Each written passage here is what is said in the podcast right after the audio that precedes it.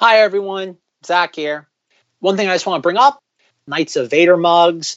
We do have our minimum of people signed up. We are going to go ahead and do that.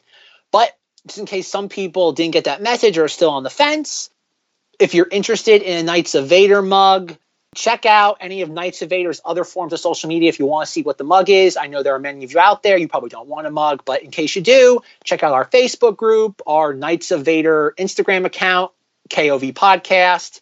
I'll link to it in the show notes if you're interested. And heck, if you don't have any social media, but you have an email account, email us at kovpodcast at gmail.com and I will send you the image in the 3D rendering. But if you are interested, please let us know. The deadline for placing orders is January 20th, 2019. Then, when we get closer to the January 20th deadline, we'll talk about how we'll be collecting the money. Keep in mind, these mugs are $30 US a piece. And on with the show. One, two, three, four. In this podcast, you will here. Knights of Vader, Knights of Vader includes, but is not limited to. Talk of Star Wars, not ray guns. We can't truly prepare for the jump that follows this song, but hey, we gave it a try. So here's the Knights of Vader. Crystal Fox reports they are divided. Prequel, sequel, hate and love they fight. I know that we are just musicians hired, and their time is up. So here's the Knights of Vader. Impressive. Most impressive. A big thank you to An Inferiority Complex for providing our theme song. It is December 28th, 2018, and we're talking Thumb Wars. My name is Zach Weber, and tonight I am joined by insert Amelia Clark joke here, Rob. Hello, hello, and once again, uh, I don't know how Zach swung it for the holiday special. I think he might have lied to Force Ghost Jim, but knowing I'm here, the other Knights of Vader have left the building. Good old running jokes. so, on this week's episode, we are talking about Thumb Wars. Lord knows we're recording this in 2018. To all those of you in 2019, please share tonight's winning lotto numbers. I think I would definitely appreciate it, along with anybody else I can share it to in 2018. Send So it to what- me, because I'm more in the past than Zach is. Yes, technically he's two hours even further in the past than I am. If you're hearing this, Lord knows when, because I know come January we're probably due for an episode nine title. This might get released when it's supposed to, it might not. But if we're releasing this by any chance that this is a Thursday and the episode nine title drops like two hours after this goes out, we're sorry in advance for not being up to date and on top of things. Speaking of not being on top of things, we're talking about a fan film from almost 20 years ago. Another anniversary. Yeah, I was about to say, speaking of not being on top of things or up to date. Yes, we are celebrating the 20th anniversary of Thumb Wars. For those of you who are asking, Thumb Wars is that that thing you do on the playground when you're like, like playing with other six-year-olds and you like lock your fists together? One, two, three, four. I declare a Thumb War. Well, you'd be at least 50% correct. This does involve thumb, but it does not involve tangible wars. We are talking about Thumb Wars, The Phantom Cuticle, a 1999 short film directed by Steve Oedekerk, who probably most of our audience knows from his Oh. from the Jimmy Neutron cartoon series. He's also directed a bunch of things. He's actually really closely tied to Jim Carrey. He was like a writer producer on Bruce Almighty. He directed Ace Ventura, When Nature Calls. Hasn't done much in recent years. And as Rob knows him most for as the director and star of, Kung Pao Enter the Fist? which we will be talking about on Cinemodities as part of our Steve Oedekerk series. Oh, yeah. Look forward to that. Yes, by the time you're hearing this, probably we've been finished with that probably for a couple weeks, barring any sort of Star Wars news that comes out of the new year. They're gonna Uh, drop a movie on us. Just a, a movie's Oh. gonna come out of nowhere, you know. Like they musicians, some musicians they do the surprise album, and they, some of them blow up. They're gonna do a surprise episode nine. What do you think? Oh my god, can you imagine what the Star Wars fan base would do? Like if we got like a I think there'd be a riot. level- There would be there would be Oh my like God. Black Friday level looting and riots. it'd be like it'd be like the LA riots all over again. Except except just a bunch of people like burning mattresses in the middle of the streets, pulling people out of cars for no reason. And guess what? At, the, at literally the same time, they're going to release Avengers Endgame as a surprise movie. They're just going to. The world will implode. What would happen? Okay, topic. What would happen if somebody, like, let's say there's some deranged special effects technician that Mhm. somehow got like a, I don't know, like three quarters, maybe like, I don't know, 80% done copy of Avengers Endgame and like upload it to YouTube for like 15 minutes. And it, it gets out there. Let's just say it gets out there that you can Yeah. What would happen? people would still go see it, I, but I think I think that you know a lot of people would. I, honestly, I think it would make the response more negative. You know, I, I feel that the public thinks that Marvel can do no wrong. I, I feel that no matter what Marvel throws at these people these days, they're just going to eat it up. Like they could do the Savage Land with the dinosaurs, and people be like, "Yeah, Jurassic Park, I remember that." You know, and uh, so, but I think if this leaked early, people would be more like, I hate it. Like it's terrible. Like I feel like that's just been a track record I've noticed for movies that kind of, you know, do get those unfinished leaks. Uh, the Wolverine Origins movie comes to mind, you know. So I'm, I don't know. Is that uh, make sense? That answer? Yeah, no, no. I, I, I think there's gonna be a back. Like the only thing I know a lot of people are prognosticating is with Avengers Endgame. It's like, oh, this might be when we finally start to get a little bit of the diminished returns from Marvel because there are going to be people out there that aren't going to like it. Like people are people are surmising what's going to happen in Endgame Mm-hmm. that I don't think it's going to be what they expect it to be, and there is going to be this thing of like like uh, what would be the correct way uh, bittersweet. Yeah, yeah. And I think there is gonna, it's gonna make a ton of money.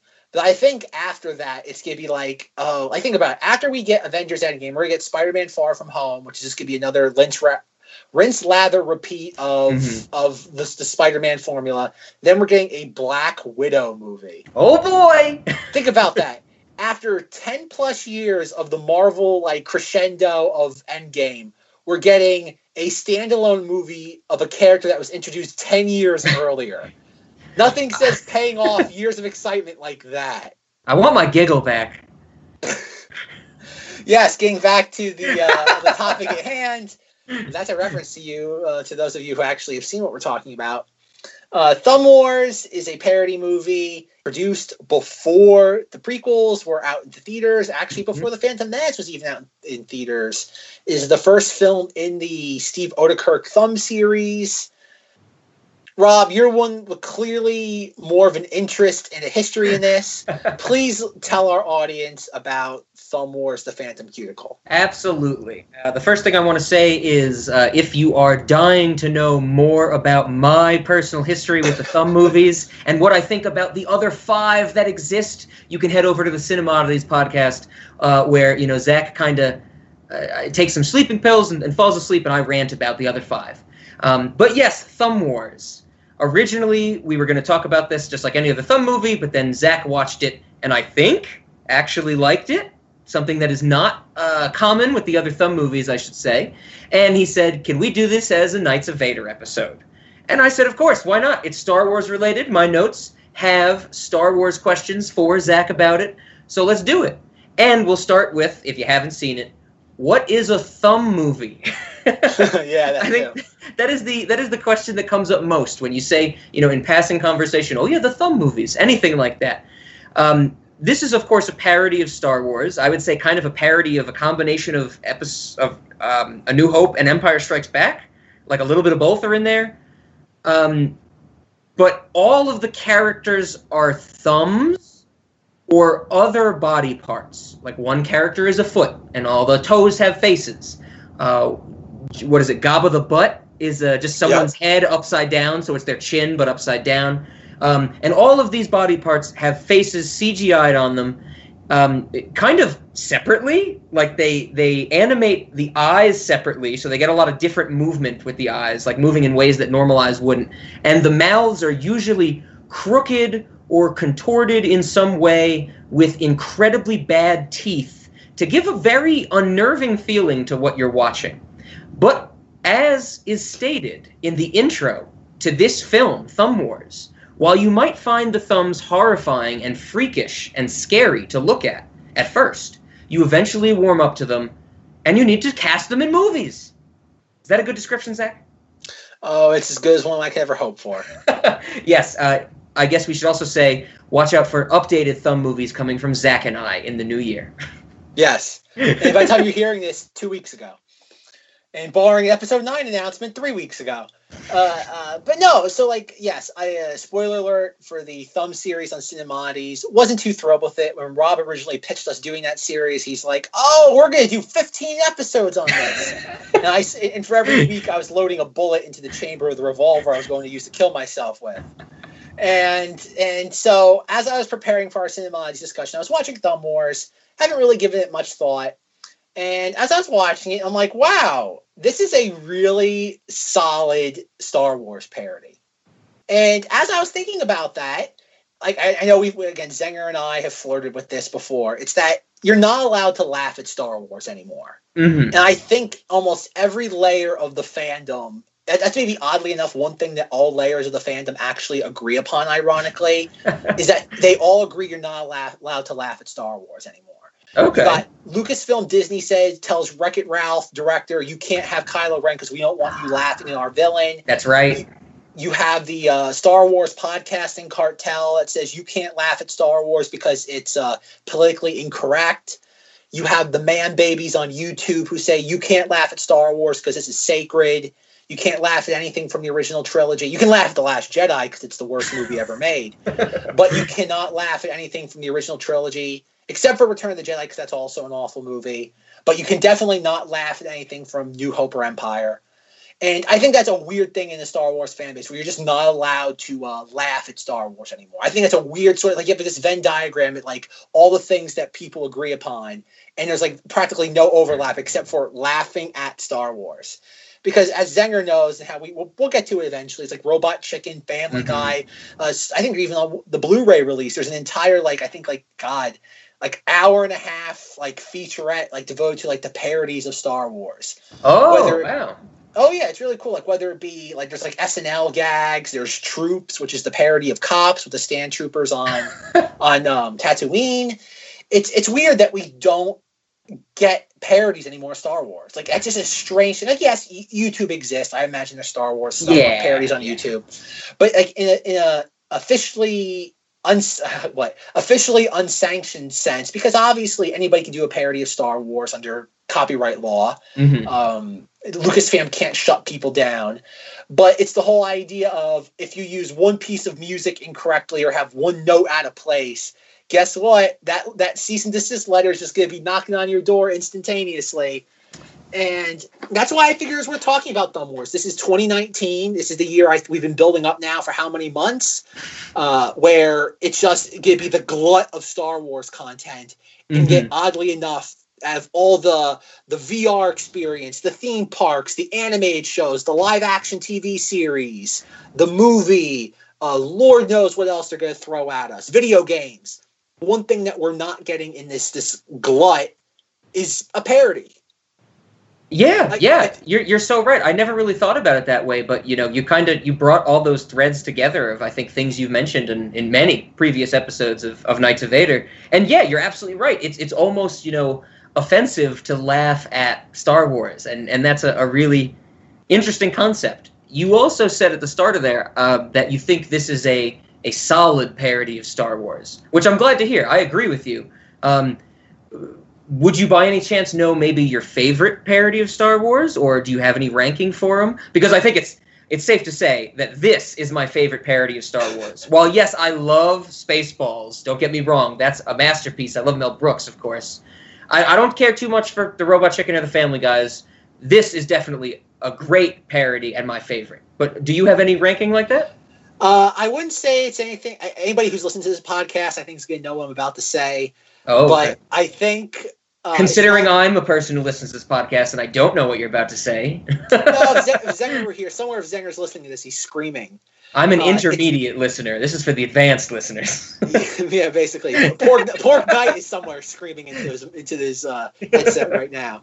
No, it's cl- the Emperor. The Seth MacFarlane Emperor is is my favorite. And not, I don't mean okay. I don't mean parody as in like uh, a Spaceballs or a Futurama or a Simpsons. hmm I don't mean like that. I mean like I, I think the Emperor, the, the Seth MacFarlane Emperor is a is a oh god a better realization of the Emperor probably.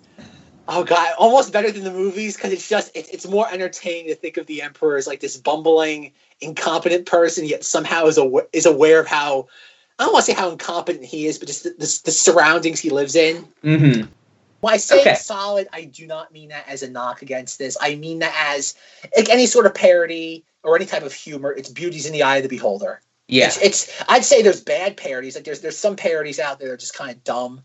I know in that Blu-ray uh, feature, there's some ones on there. It's like oh, like not really funny. It's just like oh, this is humor. I guess as long as one person finds it funny, I guess it qualifies as that. Yeah, what did we what have we, what have we been saying before? It's like it, they just put it the joke in there because it made the people who wrote it laugh while they wrote it. Yeah, pretty much. If it, if it makes the writers' room laugh, it, it gets the pass. yeah, exactly, exactly. Uh, but no, so uh, getting on to Thumb Wars, the the Thumb Wars, from from what I can tell, it's it's. I would imagine most people know what this is if you're a Star Wars fan. It's always out in ether. It's on Okay. YouTube. I think we should mention that if anybody's interested in this, it's on YouTube in it uh, glorious 480p. So it's accessible. This is not something that's behind a paywall or it's something that's obscure hidden. It's not the holiday special, unfortunately. hmm Rob, Star Wars Thumb Holiday Special. Oh, ha- next year we'll get on it. After after we finish recording this episode, we'll start. We'll get the script going. Good, good. Thumb Gourmanda. oh man, there's just so Diahann many. Carroll. There's so many, so many things, so many things to do with that. Thumb Bea. Arthur. yeah, I mean, I'm just thinking about thumbs growling like the Wookiees do at the beginning for so long. Like what noise the thumbs would make. Oh man, this is gonna be great. Million dollar idea. Uh, uh, Thumb Bruce Vilanch. Oh, wait, already- that- oh, wait, that already exists. Ah. Okay, but um, no, getting to the uh, Thumb Wars, as we've said probably six or seven times at this point. May I read the opening crawl of Thumb Oh, Wars? absolutely. I did not write it down, so I would be honored if you could read the opening crawl because it sets the stage for, I think, a lot of the things I want to talk about. So go for it. Okay.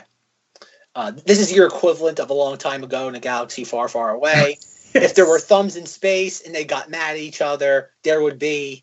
Ins- we're Thumb inserting the clip because the, the voiceover is so good. When he does, if there were thumbs in space and they got mad at each other, there would be. If there were thumbs in space and they got mad at each other, there would be. And then, oh, it's perfect. It's pristine. All right, and here's our crawl. Is a time of great unrest in the universe. Using the nail side of the power of the thumb, the evil Thumpire has taken a stronghold in the Sakul region of the Egroj sector. The Thumbellian resistance fighters have retreated to a hidden base. The Thumpire is constructing a big dangerous weapon thing with enough firepower to blow stuff up.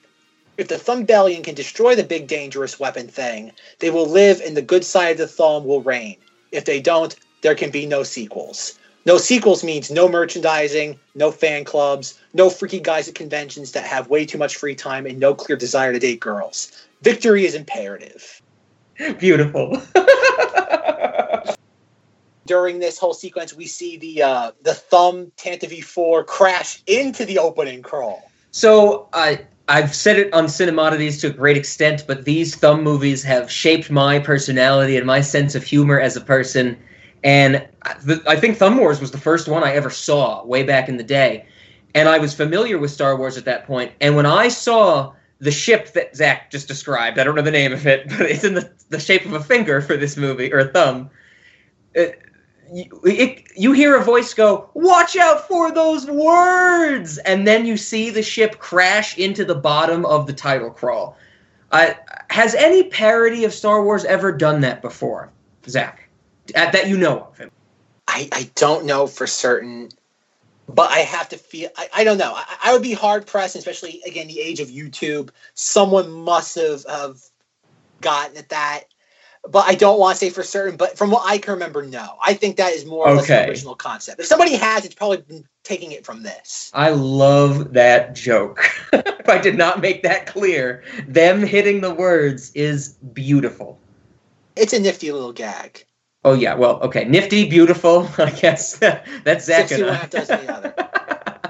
Yeah, Yes, doesn't so like when I use different words than he does. so I want to comment on. Um, I think it's it's given to us right in that title crawl, and it kind of just permeates the rest of this movie. That this is a parody that takes Star Wars and simplifies it, and you know, it, it, it's like a like Zach said. There's a big evil weapon thing with the power to blow stuff up. Like that's all they need. There's a there's a scene, you know, Princess Bunhead talking to what uh, Lord Helmet Man or whatever he is, and he's and she's like, "Good is good, bad is bad. Good will win, bad will lose. Good, good, bad, bad." And it's just like I I love that this entire parody is just like this is how simple Star Wars is. There's nothing really special to it. It's just simplistic things with new fancy names. And I've always loved that kind of twist on, you know, what at, when I was a kid watching this, I had come to love about Star Wars. Black Helmet Man. Well, what have we here? Princess Bunhead of the Thumbellian Resistance. Isn't his voice amazing? You'll never get away with this, Black Helmet Man. You are bad. You are bad and we are good. Your badness will be the end of you, and our goodness will be our triumph. Bad is bad. Good is good. Bad, bad, good, bad. Good, good, bad, good, bad. Good. The power is strong in you, as is your silly gibberish. Oh, definitely, because that's the one thing I liked about this was again Rob, Rob knows and has his opinions about what I think about the other thumb films. It's the whole idea of you. They're they're boiling it down to its essence about like what Star Wars is and how just Yes. lowest common denominator some of the story elements are. You do have things again, like you said, like you have like the names of the characters, for example, which I think is one of my favorite parts of this. Darth Vader is Black Helmet Man. hmm Princess Leia is Princess Bunhead. Oh yeah, and her hair is like three actual little cinnamon Cinnamon buns, like frost, frosted cinnamon buns on a thumb. On a thumb. Yes, yes. On These are thumb. miniature cinnamon buns on a thumb, creating hair. yes, you have uh, Loke Groundrunner. Oh, that's beautiful. We have Hand Duet. We have Crunchy. I- I'm gonna let everybody figure out who Crunchy is because we'll get to him in a moment.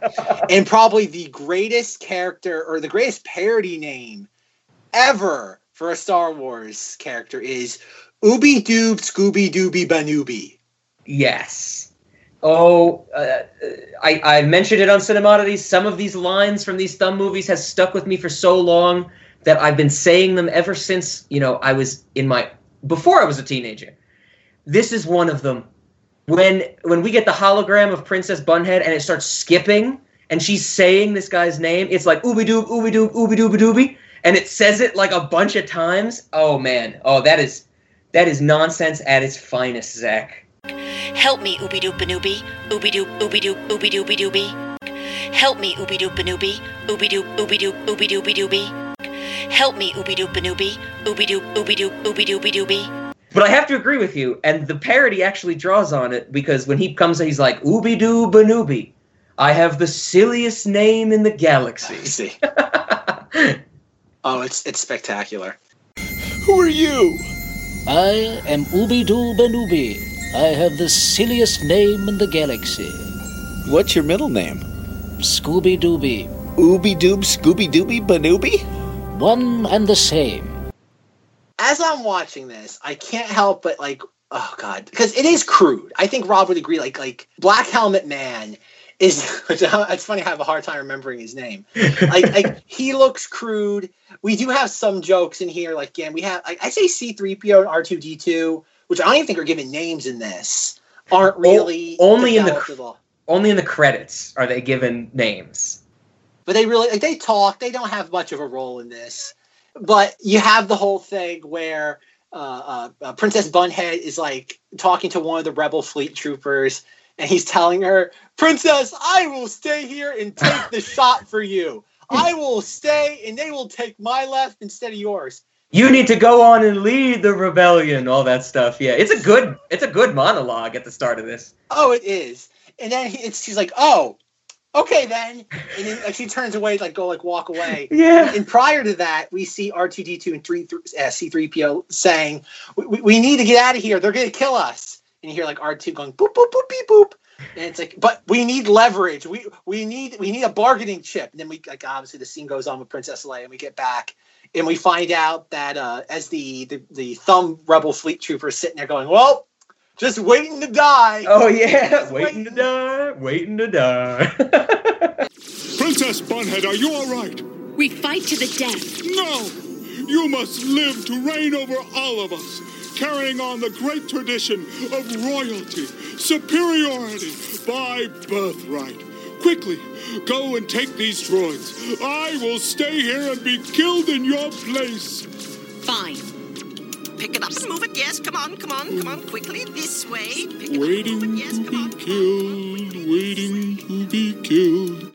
the stormtroopers capture Princess Bunhead, and while and while they're doing that, we find out that C-3PO and R2D2 used her as a bargaining chip to escape yeah. as they run to the escape pod and genesis it toward the the planet.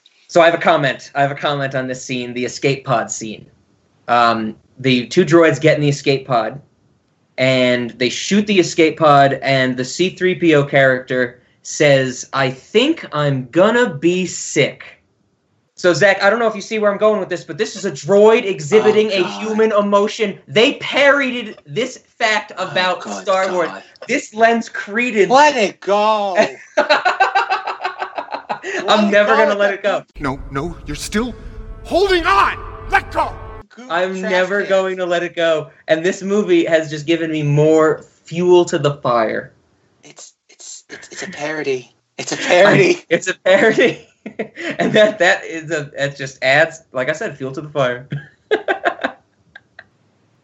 Is the next scene? Do we get a scene on the Tatooine parody, or is it when we go back to the speech I mentioned before, the good, good, bad, bad speech? you know that's what it is. It's the good, good, bad, bad speech. Okay, so I I love that. You know, once like we said, distilling the essence of how simplistic are the basic elements of Star Wars.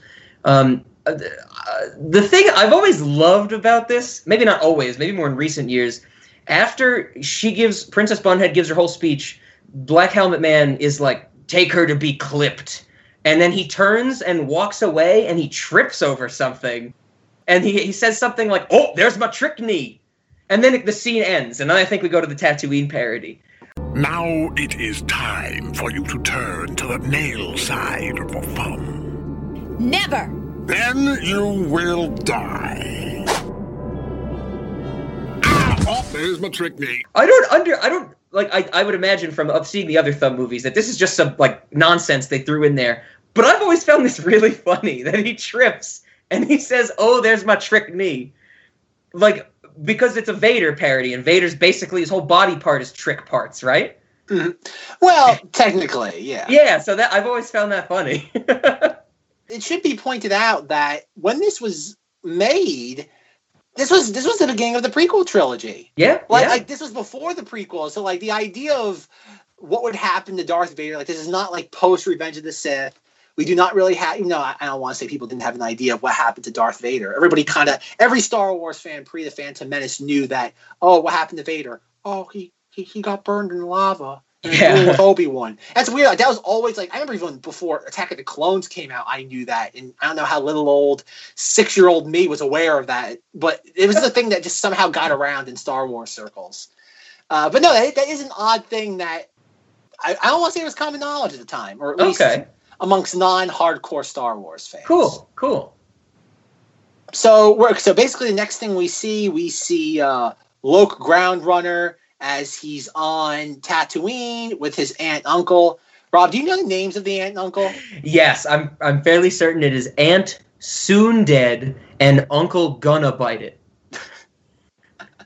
and that's actually a plot point when he, there when he's like, you know, he's like, I have to get back to my family, and Ooby Doo Banooby's like, what did you say their names were again? Aunt Soon Dead and Uncle Gonna Bite It, and then their eyes bright, like widen, and they go, oh no, and they go back to find them dead. oh, it's so great. oh, it really is. They sit there do that, and at one point, one of them gets like a pea stuck in their hair, and which I think that's, that's part of the irreverent humor that I don't particularly care for that Rob uh, loves. yeah, I've, worships. I've never really the pee on the head. I've never really latched onto as a joke. I've never really understood it because it's like the end of the scene. The the uncle's like, "You got a pee on your head, honey," and it cuts to her. And since it's a thumb, like one pee is a big thing, and it's just like stuck to her head. It's not the greatest joke. I would have suggested it as a snack for the Cinemodities restaurant, but you know, Zach, Zach doesn't like me like that. Wrong podcast. uh, uh, so next thing we know, we're outside with uh, Luke Groundrunner and Ooby Doo Banoobies out there. This is And when this- I think Loke hits full on whining mode. Like it gets ridiculous how whiny the voice acting is for Loke in this movie. You're becoming a fine specimen of a man, Loke Groundrunner. Well, a lot of good that does me here. I want to join the Thumbellion resistance. I want to make something of myself, be of use to someone. Well, you're plenty useful here, Loke. The harvest is soon, and, and you'll be getting help. I bought a couple of droids today from the freaky little hooded creatures. The big one is sort of effeminate and annoying, and I think the little one has an amputee inside. Harvest, harvest, harvest. All you care about is the stupid harvest. You don't care about me. I want to see the universe. You don't know who I am inside. You never have. I'm gonna run away and never come back ever. What a whiner that kid is. you got a pee on your head, dear. Well, that's that's another thing that I think uh, it's funny how in all the Star Wars quote unquote criticism we have nowadays, it's hard to imagine at a time where the only real complaint there was about Star Wars was that Luke was whiny. Uh, Yeah, that's a good point. That's a pretty minor complaint with uh, what we get more recently. Yeah, that's that's one where it's like, oh, people. It's funny, like in, in a post Last Jedi world where we all sit there and say Luke Skywalker wouldn't have abandoned his family or milked the giant like uh, aquatic creature's teeth. It's Yeah. like, yeah, this is the same guy who whined in New Hope and that everybody dragged over the coals. It's like, oh, okay, again, we pick and choose what we get angry about depending on which day of the week it is. But Yeah. they that was a criticism at the time that they definitely play up here. Yeah. Oh, yeah. And it it uh, Steve Oedekerk does the voice of Loke Groundrunner in this, and he is a, an, an established, amazing voice actor, and he just goes so over the top with the whininess in some scenes that it is just hilarious. And you know, it's it's a good it's a good parody because it is still the Luke character, and I like getting that you know over embellished sense of of whininess and, and complaining. It's cool for what it is. Especially, it's a nice little. In retrospect, it's a nice little throwback. Definitely. So the next thing we know, we are in uh, Obi Ubi Doobies Newbies. I know I'm just losing track of all my newbies. Is they're, they're in his little hut. They're watching the uh, the videotape or not videotape, the recording of Princess Bunhead as she's doing her her help me Obi Wan can do Obi. Oh my lord, I'm gonna get it right, folks. Ubi Ubi Doo Banubi. Yes. You're my only hope. And as they're doing that, they're watching it, and obviously the, the joke is she's it's recording and she's not aware of it because she's what like uh picking her nose. Is that what yeah, she's doing? she's picking her nose at the start. Yeah, which of course I guess we didn't mention. If you've never seen it, all the thumb characters don't have noses. no, and at, they're like ooh, they're like I think it was Ubi'd say something like turn it off. Yeah, he's like, we should turn this off, and then he, someone's like, oh, she's stopping, and then the message starts. Yes, and as the message is playing, do you want to get into specific about what she says or Well, no, I mean, I think it's it's the general, you know, help parody parody of the message of from a New Hope, where I think what she tells him about the um the the plans for the big weapon thingy, basically, and and then she, Luke is like, oh my god, it's a beautiful woman. That's why I'm compelled to go on this trip, you know, and yeah, it's it's pretty generic. I don't think there's anything that really stands out in this little bit of it. All right. And as as basically the scene ends, um, they're sitting there. Luke says something like, "Oh, oh, hold on a sec, go back," and we see him actually go down as he looks under the hologram's dress. Yeah.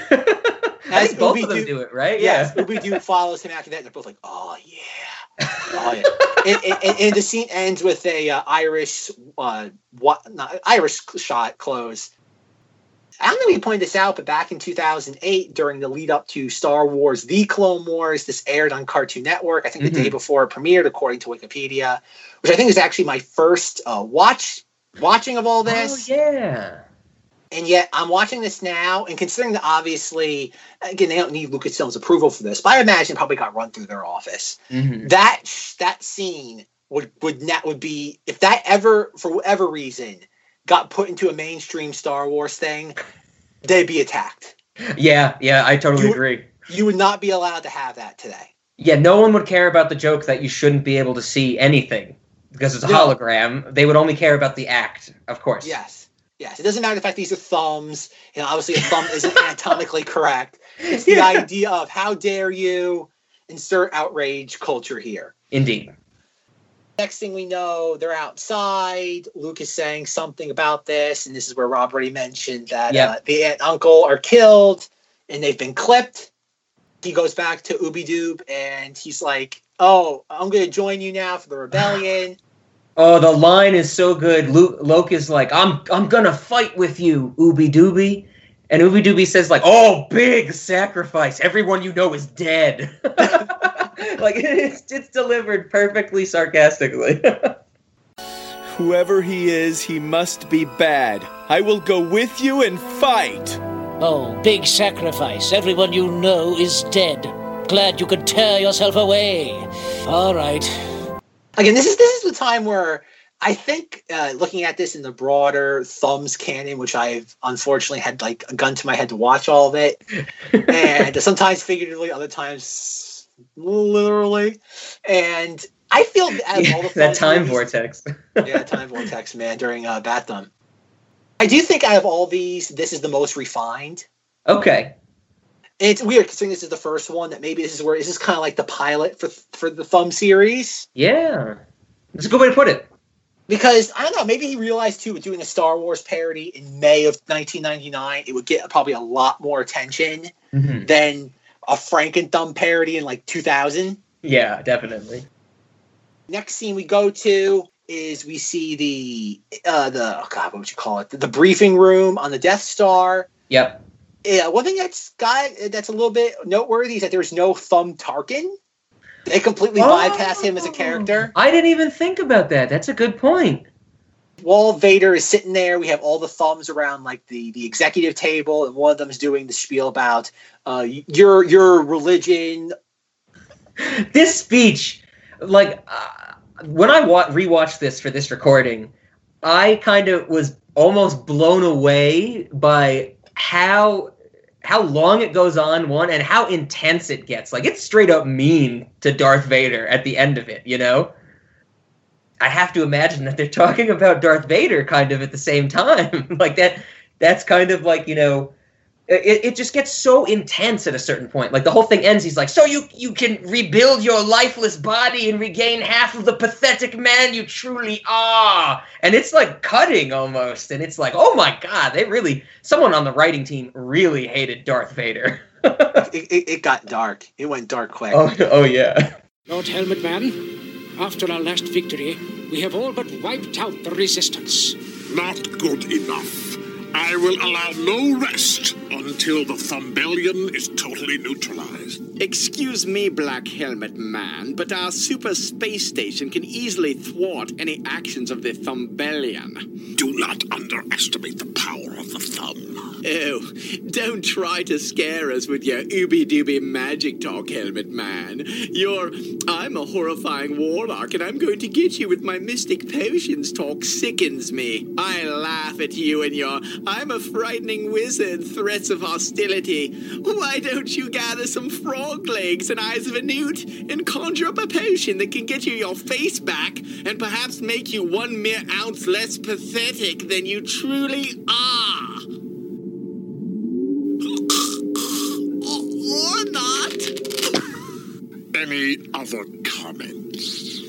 And no, and the best part of that is that we don't get a scene of Black Helmet Man choking him. He just pops his thumb head off. yeah he does his th- thumb head turns a little red you know Oh, okay. And then it's the second one that pops off immediately. The second thumb is like because Black Helmet Man is like any more questions after he force chokes the one dude and pops his head off. I have a question. Why do we all speak in British accents when we're from outer space and there is no Britain? the first one, there is a little bit of an, an effect on the choking. Oh, okay. That that, that kind of bypassed me. And after that, all the other thumbs just kind of go ooh, kind of like pull their collars, so to speak. Yeah. We then go back to uh, Tatooine as they're on a oh god, it's what is it like like a shoe a shoe speeder? Yeah. and they're dragging R2 and C3PO behind them, much like, oh God, like wedding cans tied to the back of a car after a Yeah. wedding. Yep. They are saying ow. Next thing we know, we're at the cantina and we see all the thumb patrons of the cantina. Uh, they're all just different, like, oh God, uh, what do you call them? Like deformed thumbs, like melded together. Yeah, there are there's some of them are, are like you know combinations of thumbs. Some of them are uh, there's the foot we get to see in here. yep. Um, I think I think uh, well, like we mentioned before, also Jabba the butt is the guy's chin, but upside down. I think there's some like um, other fingers. I think like maybe one of the patrons is an index finger or something like that, and not a thumb because it's a lot taller. But yeah, it's a it's what you'd expect. You know, when we go to the ca- the cantina on Tatooine, let's uh, you know just have all these crazy creatures, and in the thumb world, what would that be? It would be all the other appendages of the body. Yeah, because at one point, even we look in the background and there's like broccoli and cauliflower with faces on. Yeah, that's right. Yeah, yeah.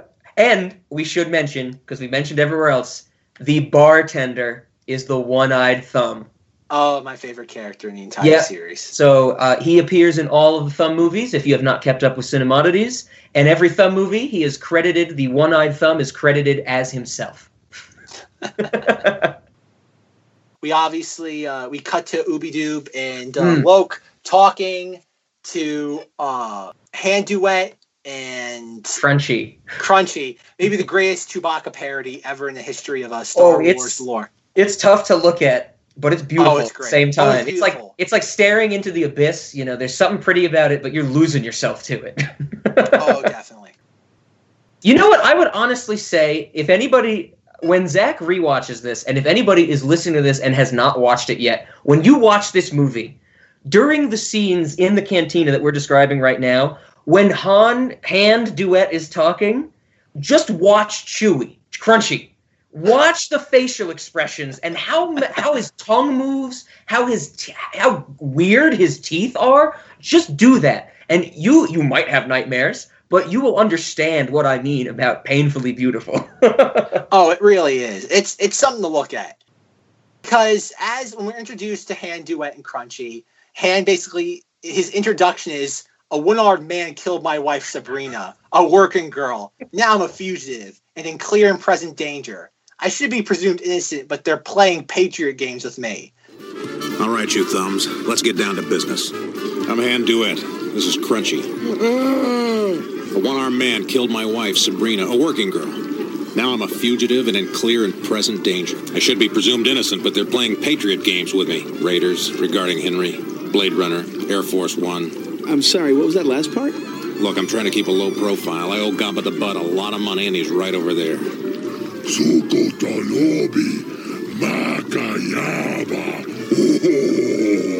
What's he What's he say? Uh, Look, it's Indiana Ford or something like that. He's like, ho ho, over there it's Indiana. But of course, it's like a made up language and there's subtitles. I think it says like, ho ho, look over there, it's Indiana Ford or something like that. Well, I forget. I guess I forgot this part. Was it right beforehand? Uh, Hand Duet after he goes to his thing with his little spiel, he goes Raiders regarding Henry, Blade Runner, Air Force One.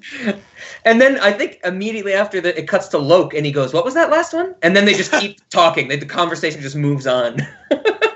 Oh boy, yeah, that's that's that's the kind of like it's weird. Like that's the kind of like meta humor that's appreciated now. Mhm. But in 1999, I wonder how many times that joke kind of just flew over people's heads. Yeah, you know, because I think, um, like you said, it's it's a more of a modern type of meta, and but I I have to say I believe it falls firmly into what we said they were doing before, just distilling Star Wars into its essence. And you know, at, by this time of this parody, it was just like this is just Harrison Ford. It's like yes, he's he's Han Solo, but he's all these other characters, and I think I would imagine that's where that idea came from, and it's great and it's timeless almost. I, I don't. Okay, timeless. I'll have to argue with, but I'll get to that in a moment. Sure, sure. Is that they get they obviously um the stormtroopers point uh, the one-eyed thumb points them out, And they have to do their payment. Yes. Yes, we have to. I saw Crunch. Crunchy's face really is a work of art. Crunch, It's, Crunchy, it's it's crazy. It's crazy. I, am telling every any any scene that Crunchy is in, but he's not the focus. Just watch Crunchy. The things that they do with him are unbelievable. How strange they make him look. Yeah, it's it's something else because ugh, like that, that's that's a great the fact that that's not like a, like a GIF you use for when you like somebody says something Yeah. and you don't understand what they mean. You just post that in response.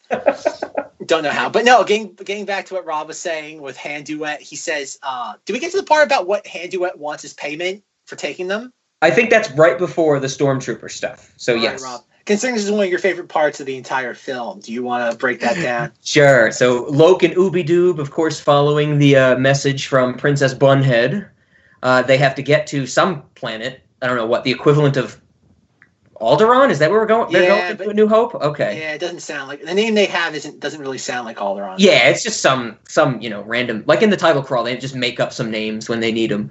Um, and so they're looking for the ship to get there, a flight to get there. They find Han Duet and Crunchy, and he agrees to fly them there. But he only apparently Han and Crunchy only take girly giggles as a form of payment. If you need a pilot, I'm the best there is. My ship's the fastest there is. But it's going to cost you a lot. I don't take money, only girly giggles. What do you mean? You've got to giggle like a girl. Half now and half when we reach Daldar. What if we should choose not to? Looks like you don't have much choice.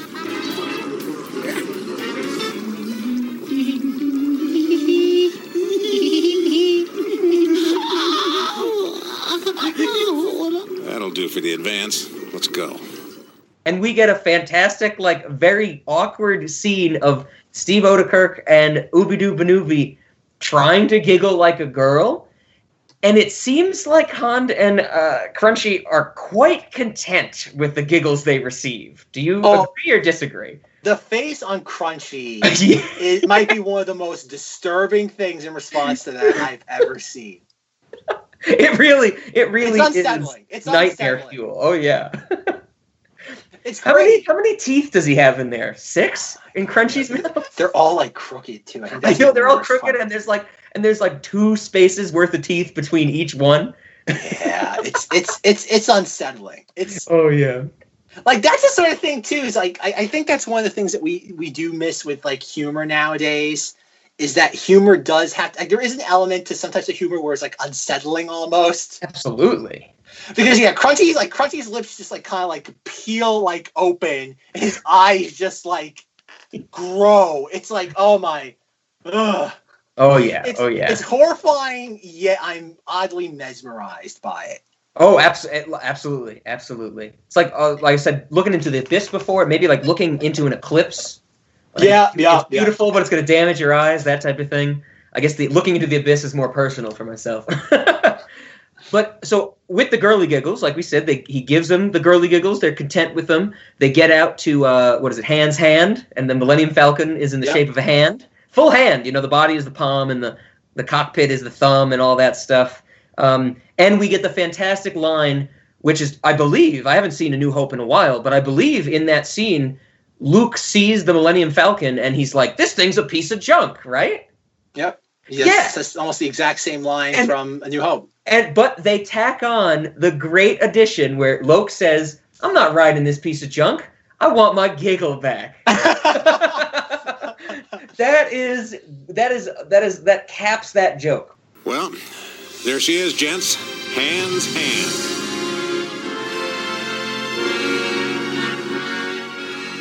I'm not flying in that. I want my giggle back. because I guess you can't even call like pay me in girly giggles. Like that's not even a, a, a real joke. I would say that's kind of the irreverent stuff that I think Zach has pointed out. But when they throw that onto the line, that's actually parodying Star Wars. Like Zach said, that is refined to me. That makes it a solid parody. Absolutely. Oh yeah, that's yeah, that's that's definitely one thing. Oh yeah, and you can just so everybody knows, you can never ask. You never you can ask. You're never going to get your giggles back at the Cinemati's restaurant. No, definitely not. no giggle refunds. So after that sequence, we are back on the I think it's just the hand. I think it's just like the hand. I don't think they call it anything else. The the giant the giant um, weapon thingy. Oh, the oh. big dangerous weapon thing. The big dangerous. You need that's the thing about this movie. When you're talking about, you need like like a cheat sheet with all the names because you kind of lose track after a Yeah, while. yeah, the big weapon thing with the power to destroy, to blow stuff up. Yes. I see. I thought you were going to say because after the stormtroopers or the thumb troopers, you know, start shooting at them, there's a they like go on to the hand, the Millennium Falcon parody, and they actually like you know fly away. And there's a little shot where we get to see you know like Han like hand hand duet in his little thumb outfit, like running down two or three halls to get to the cockpit. I always like that little scene. that small little nuance bypassed me. Okay, okay. I always like that. Just I'm a imagine because you know I understand that this this is somebody's hand with a thumb attached, and they dressed it up, and they're just kind of like like bouncing it up and down in this little set to get it to the front of the ship. I've always loved that that somebody did that just for that, like you said, little nuance. Oh yeah, there's a lot of that in this. There is a because because yeah, the princess uh, bunhead stuff comes in before that. Yeah. Mm-hmm. Black Helmet Man threatens to blow up the planet, and she goes. She gives him the name of, a, of another planet where the base might be. Yeah, this- I don't know- might be true. I don't know why I remember this one, but she says in this one Alduni. Uh, there's, there's something about that name that's always rolled off the tongue. Alduni. Yeah. She's, she's like she's like the base is on Alduni or something like that. Okay. Uh, Uh, yeah, like I said, I don't know why that one stuck out stuck out to me. instead of blowing up the planet, they just uh, Black Helmet Man just literally spins it around and around until everybody starts falling off the planet. Yeah. it's, it's Spin the planet. they basically at this point show up on Death Star, right? Yeah, I think this is when you know um, we get a scene in the Falcon parody where uh, Ubidoob says something about the Force, so we get to hear Han Duet say, "Ah, that's a bunch of you know nonsense." Um, but then they they come up on the the big weapon thing with the power to blow stuff up, and there's the the once again a, a line from A New Hope, I believe, where he uh, is like, "We just have to go past that moon," and he's like. That's no moon, but in this, the joke is that like Han Duet's pants are so low that you can see his ass crack. Yep. And so, and then yes, they're on the big weapon thing after that. They get pulled in. Yeah, that's that's and, and that is a shot of somebody sitting in the chair with their butt hanging out. oh yeah, that's an actual, you know, full full person. No thumb, that's- pa- no thumb effects. Yeah. And then they end up they end up on the uh, the big weapon thing with the power to destroy Mhm. planets. Uh, Dar- all of our characters are outside the. Uh, oh my god, I'm losing track of all these names. Um, they're just in the hangar, hands, right? Yeah, they're just hands, in the hangar. Yes, they're just they're in the hangar. yeah. Uh, uh, Black Helmet Man, Ooby Doob uh, fight each other, but they they have lightsabers that grow out of like the top of their head. Yes, the, there are. I think they are called thumb savers, but they they definitely do come out of the nail of the thumbs. So this is just thumbs with little light thing light above them. And I have to say, I love the fact that they make the sound effects with their mouths. I love that. Yep. And at one point during the duel, uh, Black Helmet Man, I forget what he says, but he does something to uh, make Ooby Doo put his hands up in the air. Yeah, he says. Uh, he says they they battle. There's a little scene where you know you get to see li- basically two people thumb wrestling, but they you know they don't touch their thumbs. They touch these lights. They're CGI'd in later, special effects in later. And then at one point in the battle, Dark, Black Helmet Man says, "Tell me, Ubi, are you as easily tricked as you were before?" And he's like, "Not on your life." And then Dark Helmet Man goes, "Touchdown!" And Ubi Ubi Doob like lifts his hands up like go, you know, that type of thing, and he just strikes him down in the torso. oh, it's great. Are you still as easily tricked as you were before? Not on your lives, Sonny. Touchdown! The stormtroopers are attacking, and they're like, "Quick, get to the ship!"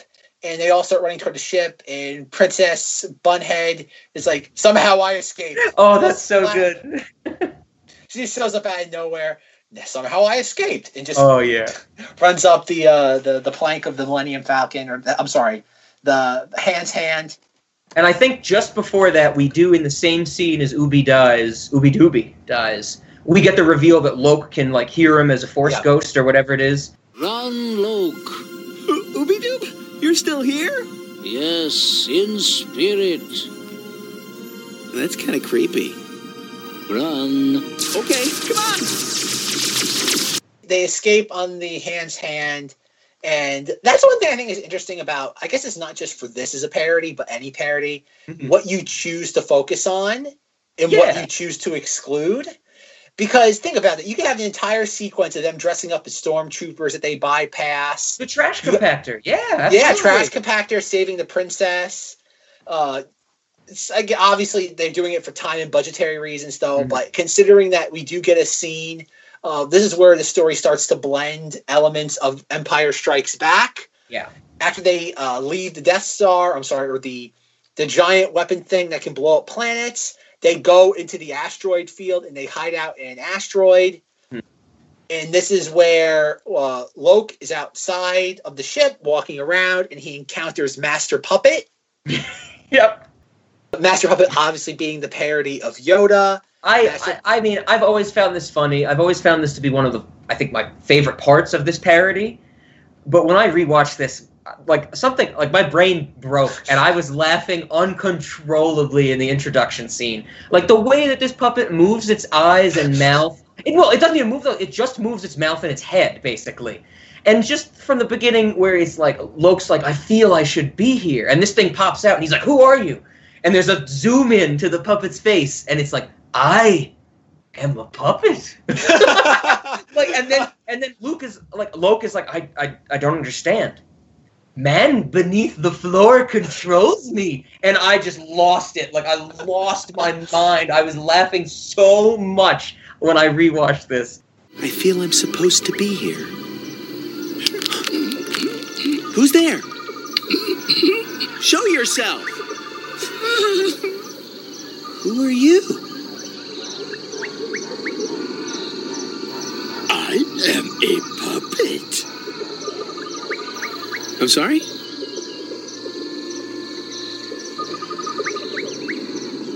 Hand goes into puppet. Arm follows hand. Hand manipulates.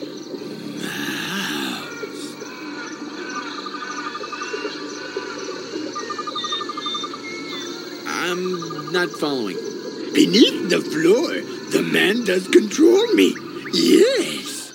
That that whole scene is is fantastic because for that whole scene they never drop it. He's like always a puppet until the like the force stuff at the end or the nail Oh, side yeah. of the thumb, and it's great. And it's it's just Yoda talking about how he's controlled by a puppeteer. oh yeah, And like you said, it's it's very. This is where the unpolished nature of this really starts to shine Mhm. because it is it is so like we laugh about crunchy and yes crunchy probably is the most crude element to all this Yeah. this is somehow like just like below that in the awkward and just oh god a disarming category or Oh, yeah. area because like rob says it's clearly a puppet uh it's it, they're never in the same shot together except for like one sequence again aboard the ship during training and I, I guess we I guess we fast forward to the training sequence, and they're on board the Millennium, uh, the Hand's Hand. God damn it!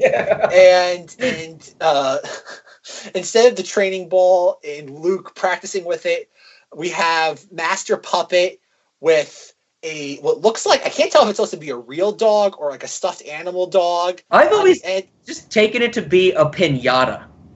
Okay, Like I've always just thought it was he had a he had a he had a pinata in the shape of a dog on the end of a stick and it could well, shoot it's a fishing lasers rod. somehow. It's a fishing rod. Fishing rod, yes, there you go. fishing rod and he's like like Loke has his lightsaber ignited above his head Mhm. and he's just like like dangling this thing in front of Loke and it's like zapping him and like at first it like zaps him like in the head like in the chest then like it proceeds to just continually zap him in the groin Oh Like, yeah, and ev- then it starts. It then there's a few points where it like does two shots to the groin, and then it splits and does one to the groin, one to the eyes, and then two back to the groin, and then one back to the eyes, two back to the groin. yeah pretty much it just constantly keep and, and, like and this scene goes on for eight like even though I don't want to say a decent amount of time but considering that you're dealing with 30 minutes here this scene goes on for a prolonged amount of time with again Princess Bunhead Hand and Crunchy just laughing. I really do like that aspect of this parody though where you know Loki is like this is the first training he's he's receiving to be you know a master of the nail side of the thumb of the thumb power whatever it is. Whatever. and everybody's laughing at him even Master Puppet and then at the end when he gets shocked a bunch he like lifts his visor off and he's like am I a master now? And they're all like trying to hold back laughter. They're like yes you are a master. And they're throwing jabs at him while he's getting shocked. Like he gets hit in the groin and Princess Bunhead's like I think you blocked that one.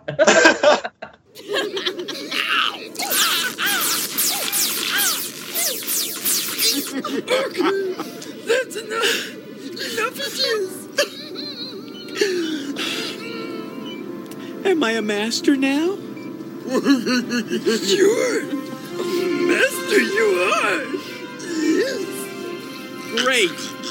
Then I will go lead the Thumbellion resistance to victory! It does go on a long time, and you're right that it's a it's a good portion of the length of this because it's only about half an hour, maybe 28 minutes. But I, I think that's so necessary just to kind of turn the uh, you know Loke is not a master in any sense of the form like Luke is, you know, in the original. no, no. Again, everybody is kind of incompetent. That- That's another. Everyone's kind of everyone's a buffoon. yeah, yep, definitely.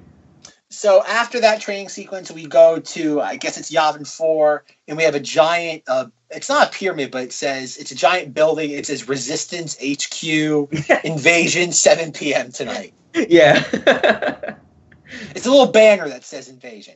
So then we go to the the technical breakdown of the giant weapon thing that can destroy planets.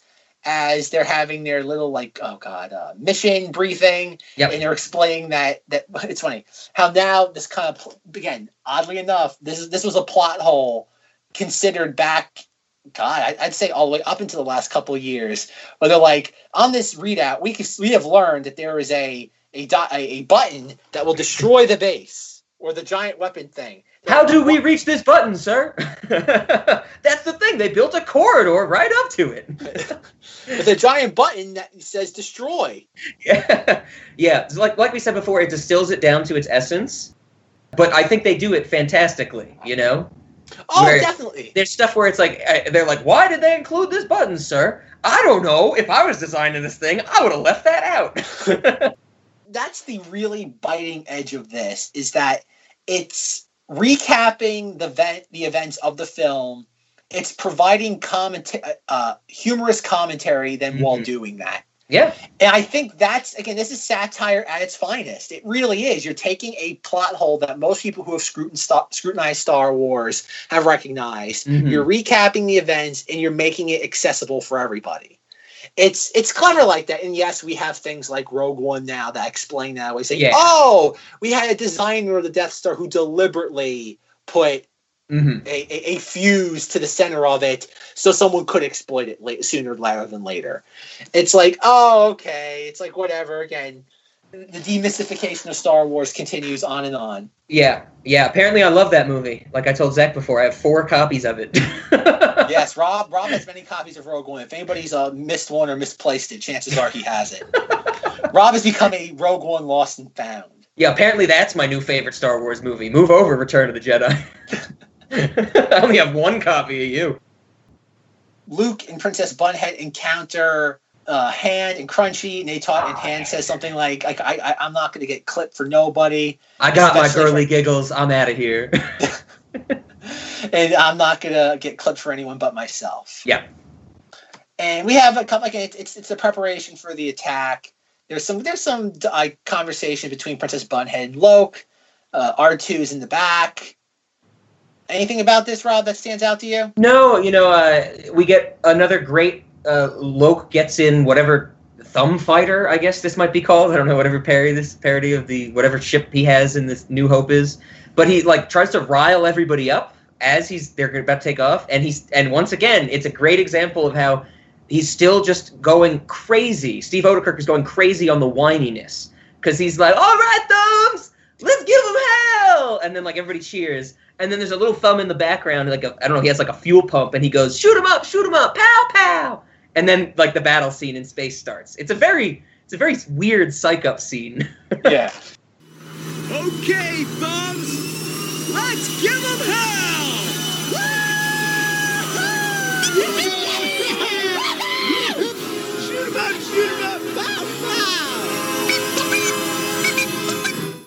There are goofy moments in this that don't exactly work, but hey, we like the warts and all. The space battle begins. We see Black Helmet Man getting a massage, and uh, one of the, the commanders obviously alerts him to the thumb resistance, rebellion resistance attack. Yeah, and uh, we get the great parody of when uh, the the resistance or rebels or whatever they are, they go up to the uh, the big weapon thingy, and everybody sounds off on like red leader and stuff like that.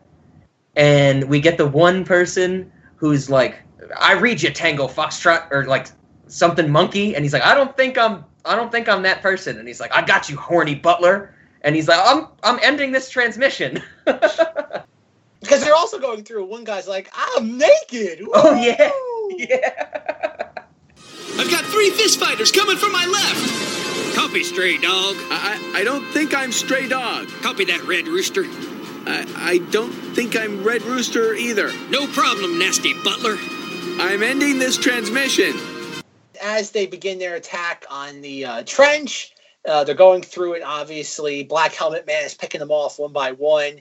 And one of the guys that's not Loke says something again as he's looking down his targeting computer. Goes, "I really wish we would have flown into this trench a little bit before." Yeah, he says he's like there's a whole minute I think, maybe 45 seconds where this character he's like looking at his tracking thing in the ship and he's like a little closer, a little closer and we get cuts of the enemy ship like targeting or locking onto him.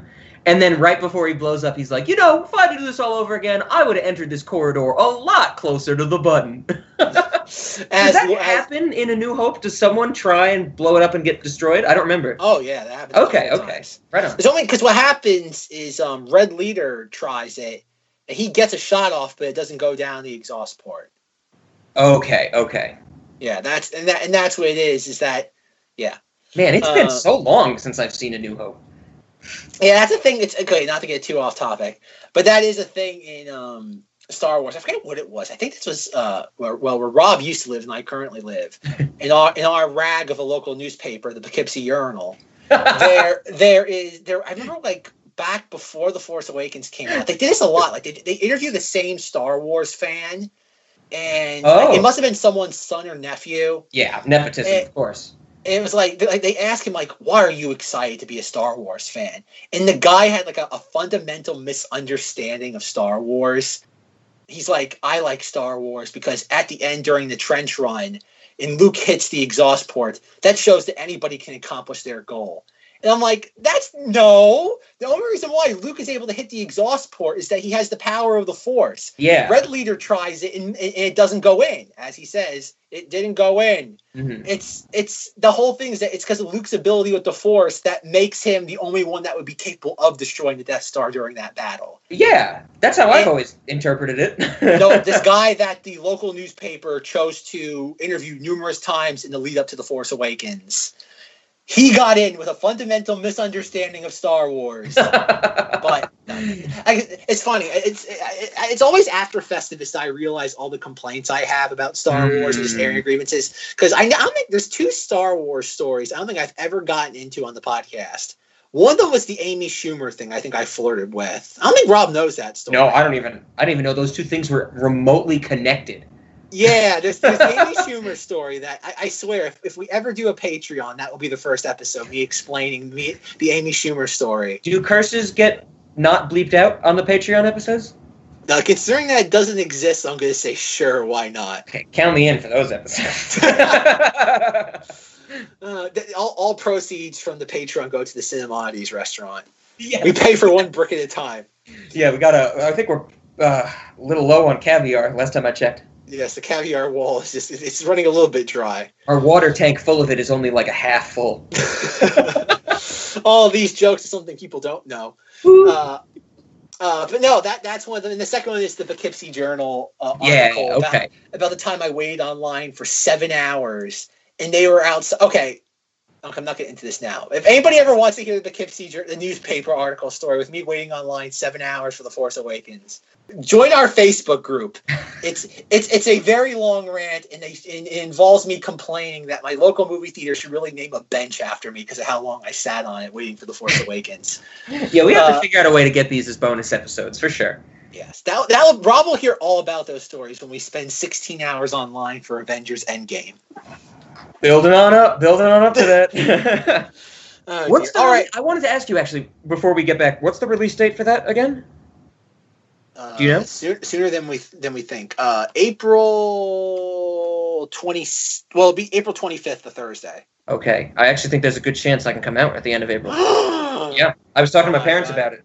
That's a thing that's going to happen, folks. Yeah, I, I really want it to happen. Oh my No, god! I mean, there's going to be, like Zach has told me before, there's going to be the episode of us waiting in line. There's going to be the episode of us sitting in the movie theater beforehand. There's going to be the episode of us actually seeing the movie. There's going to be the talking about it afterwards. There's going to be the episode of me having to go see the movie again the next day with my father. It's going to be fantastic, everybody. oh my god! And oddly enough, not one episode will actually comp- comprise us talking about the movie. the movie's a byproduct of this. It's essentially like what in, in this experiment, the act, the film is essentially what the bait. Yeah, yeah, the it is. stupid audience. Exactly. Yeah, that exa- like I said, it's just buy the next ticket. That was my whole, remember my whole thing is like Yes. how did they not have a ticket booth set up at the end of the first of, of the Infinity War? Like you leave Infinity War, they say, "Ha ha, this wasn't a full movie. We tricked you. Pay your eight dollars right now." Like, how did that not happen? I think it's gonna happen for the next one. For eight dollars, my ass. More like There- eighteen dollars. I know. I'm living in the I'm living in the glory land out here. I thought, I thought that's where they charged a lot of money for tickets. I thought isn't that was- isn't that where the Jurassic World Dinosaur Boogaloo tickets were eleven million dollars each? yeah, but they didn't have the coupon. Remember, I have the coupons. That was why they paid so much. They didn't have the poor suckers. They don't have the coupons. I get the coupons. Audience, I've never felt so sorry for you ever since the live episode. That might have been the most deep cut Cinemodities reference you will ever hear on this podcast. I'm sorry we've said the word Cinemodities as much as we have. Yeah, I think you have to listen to what the three-hour episode to understand that joke. It's actually it's it's a three hour and fifteen minute long episode. oh, and you need to and you need to listen to the episode on dinosaurs before that, which is probably two and a half hours, where I set up the box office joke that I make. Yes. Yeah, I think everybody who listens to this podcast, it might be. It's funny. There's certain jokes in this podcast that like were really popular in the first few months that kind of have died off. like my insane hatred for Jurassic World. Uh, my my my that just shifted over to me, I think. something like that. No, Dinosaur Boogaloo helped with that a little bit because I, Okay. I, I really enjoy that movie. Uh, but no, there's a lot of jokes like me love my undying love for Star Wars, the Clone Wars, the movie, Mhm. my my disdain for the Force Awakens, which doesn't show up that often anymore. Like just said, this podcast is oddly cathartic, folks. If you have any Star Wars grievances that just bug you, just create a podcast or two. It's a great way to alleviate stress, or at least your some problems. Because you'll for every one problem you trade in, you get at least two in return. Of course, Um, the, the vicious so- cycle. Yes, you got pick your poison. Anyway, back to the topic at hand. Uh, Thumb Wars. We have the uh, The first trench run. guy, yeah, he first guy goes in, doesn't make it because he didn't start early enough. I think that's where we Yes. left off. Yeah, and, and Loke's down there. Black Helmet Man shows up, and one thing I think is really cool that on the the uh, the Thumpire, uh, oh god, their their Tie Fighter targeting computer. It's actually two fists coming together. Oh, yeah. to lock on to the the X wings. Yep, and then it turns to the thumbs up when they're locked on. And then at one point, Black Helmet Man jumps on to Loke's X-wing, and they proceed to have a thumb saber duel In while- space on a moving ship. Yes. As they're fighting and they're going back and forth, they're having their like. And this is where it gets a little more Empire esque, and where we have a moment where Black Helmet Man tells Loke, uh, "You don't know who, like whoever it is. It's a dialogue, and it's like, I am your mother." and he pulls off the black helmet man Darth Vader suit to reveal basically the same suit, but as a much as a pink and much frillier version of it, and it is Yes. awesome. yes. And, and oddly enough, this happens in much how we talked about how when uh, Loke and Ooby Dooby look on, up the Princess Bunhead's uh, dress. I think the part of Black Helmet Man wearing a pink dress.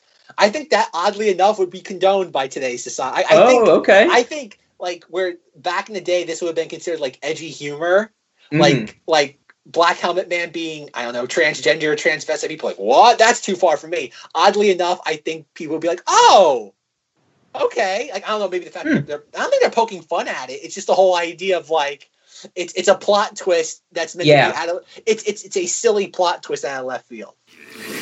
Use your hate. Join me on the male side of the thumb. It is your destiny. Look inside. You'll see the truth. Still,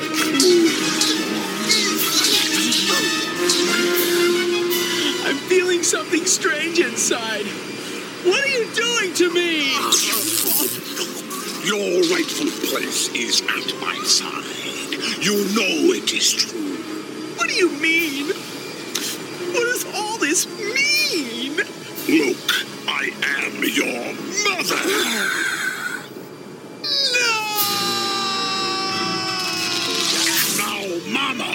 Teach you a lesson in manners.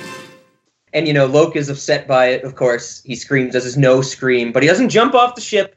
This is when we get back right back to A New Hope, and, and Han comes back and saves the day. And well, I like well, the you you forgot that. Well, yes, he does show up and do that though, because I want to get to the point with the targeting computer with Ooby Dooby. Oh yes, of course we have to do that. But right before that, Han comes in, he saves the day, and he just like knocks uh, Dark Black Helmet Man off the ship, and he falls into space. Yep.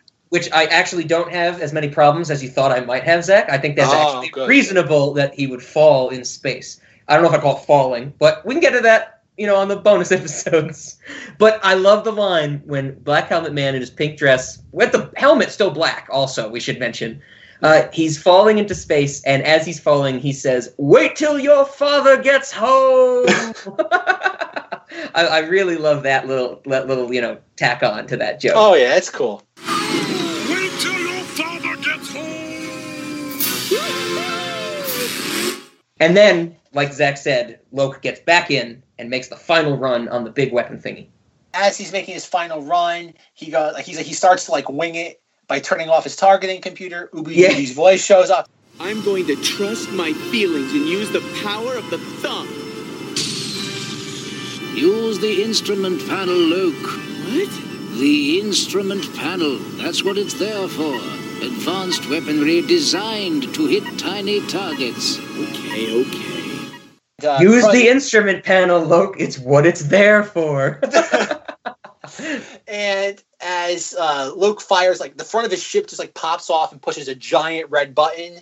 Yep. And it destroys the base, and they all kind of cheer as they fly away from it. And we have the one thumb who goes, "And I'm still naked." yeah. Uh, we go back to the Resistance HQ. There's now a banner replacing the invasion that says "Chili Cook-Off, 8 p.m." And as we have our, our ceremonial sequence, everybody gets like a badge. Even uh, uh, Chunk, what's his name? Crispy, Chunky, Crunchy. Crunchy. Oh my god! And we cut back and we see Master Puppet with a guy clearly puppeteer. We see a legit puppeteer with his arm in Master Puppet. Oh, yeah. hat in frame. Yeah, we don't. e- That's what I love about that. We don't even just see the arm; we see the guy's head and like upper body. That's like that's. I have to say this. That is like a Tim and Eric moment. Oh, ab- oh, absolutely, and I love it. This is another one of those things that I don't think we give it enough credit. The whole the whole master puppet thing is probably my f- favorite part of this parody. I would say, like the whole, you know, I am a puppet, and then the funny training scene, and then we just go back to the puppet joke. Like that's great.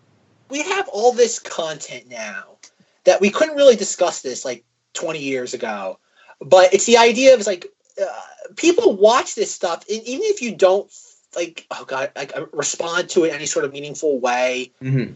it does stick with you like Yeah. it's- something about something might click in that years later because like i like we said master puppet is a tim and eric skit Yeah. it really is like, like that's like that is their type of humor in a nutshell And you'll look at this, and even though the Thumb series, it, God, it doesn't exist. There hasn't been a new Thumb movie in what over fifteen years. Yeah. It's the idea that this still does resonate in the Star Wars fan base.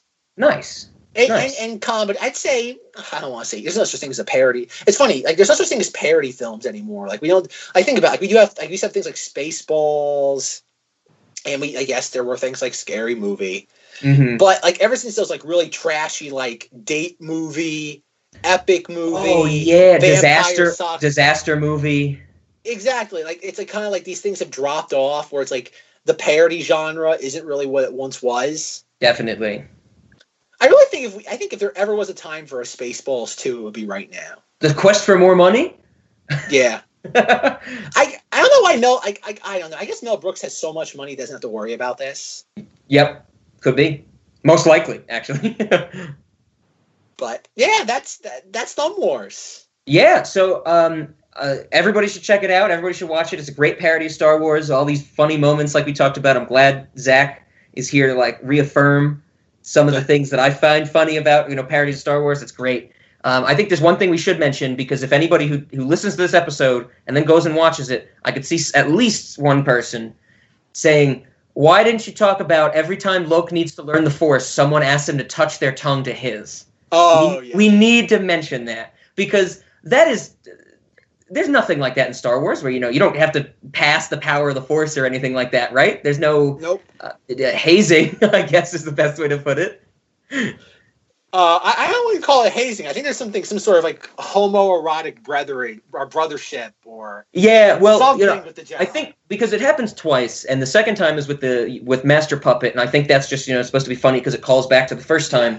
But with Ooby Dooby, he's like, "Okay, you'll join me now. Touch your tongue to mine." And Loke's like, "Why?" And he goes, "You know, to make it all official." and, he's, and he's like, "I'm not going to do that." And the scene ends. And so, yeah, I agree with you that it's played more as that. But I just wanted to double check that it wasn't anything like grounded in Star Wars. no, not that I'm aware of. Okay, that's not how you like pass midi chlorians to each other with the tongue. Well, maybe that's the major plot reveal of episode nine. Ask um, Alex Jones about that one. Well, we'll get there. We'll get there. uh, that was the last thing I thought we should mention. Of course, we could talk forever about all the other little details and jokes in this. I think there's a bunch, and all the things that that means for Star Wars and our knowledge of it. But I think uh, we've done a good job of laying it out. And everyone else, if you haven't seen it, check it out. yeah, check it out before Disney uh, does a uh, takedown notice because it uses like part of their iconography and they can't have that. Take it down before Disney says you can't watch it. Yeah, exactly. Then you have to borrow one of Rob's many copies that he has laying around this apartment. No, that's Rogue One. well, that too. Maybe you can trade it. Maybe Disney lets you if you trade in a copy of Rogue One, they'll let you have it. Oh, there's a good cash for clunkers joke in there, right? oh dear. All right.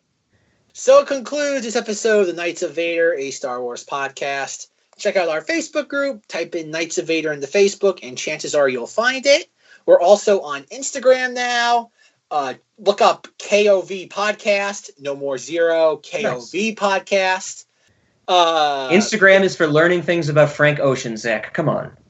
Sure, whoever that means. If you like what you hear, please rate, review, and subscribe to us on iTunes or whatever podcasting platform you're currently listening to us on.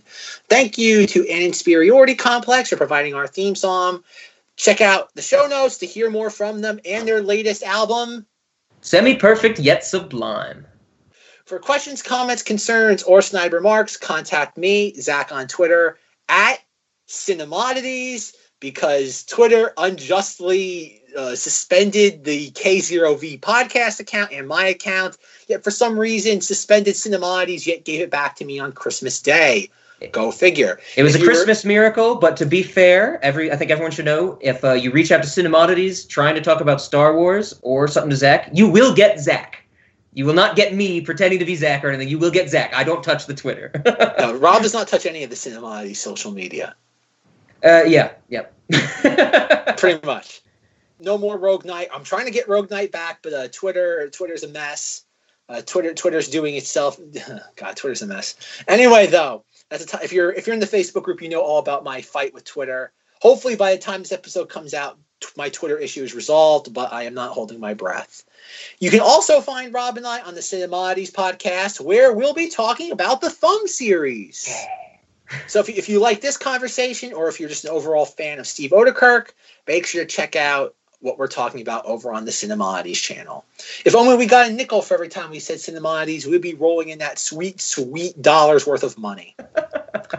All right, Rob, where can people find you beyond peddling your, your wares as an inferiority complex? Beyond that, you can find Rob lurking in the Knights of Vader Facebook group, where he'll on occasion type a, a witty retort into the comment section. Yeah, you'll you'll see me on there every now and then. Um, but like Zach said, peddling my wares on the N Inferiority Complex Facebook group. If you uh, are following that on, in the new year, you'll hear about our updates with our own music, but also with a lot of updates from a bunch of our favorite songs from 2018. So check it out, give it a listen, all that music stuff. Um, and like Zach said, you can rant about anything that I've complained about Star Wars through that Cinemodities Twitter handle. All righty, everybody. Have a good night. Bye. Goodbye.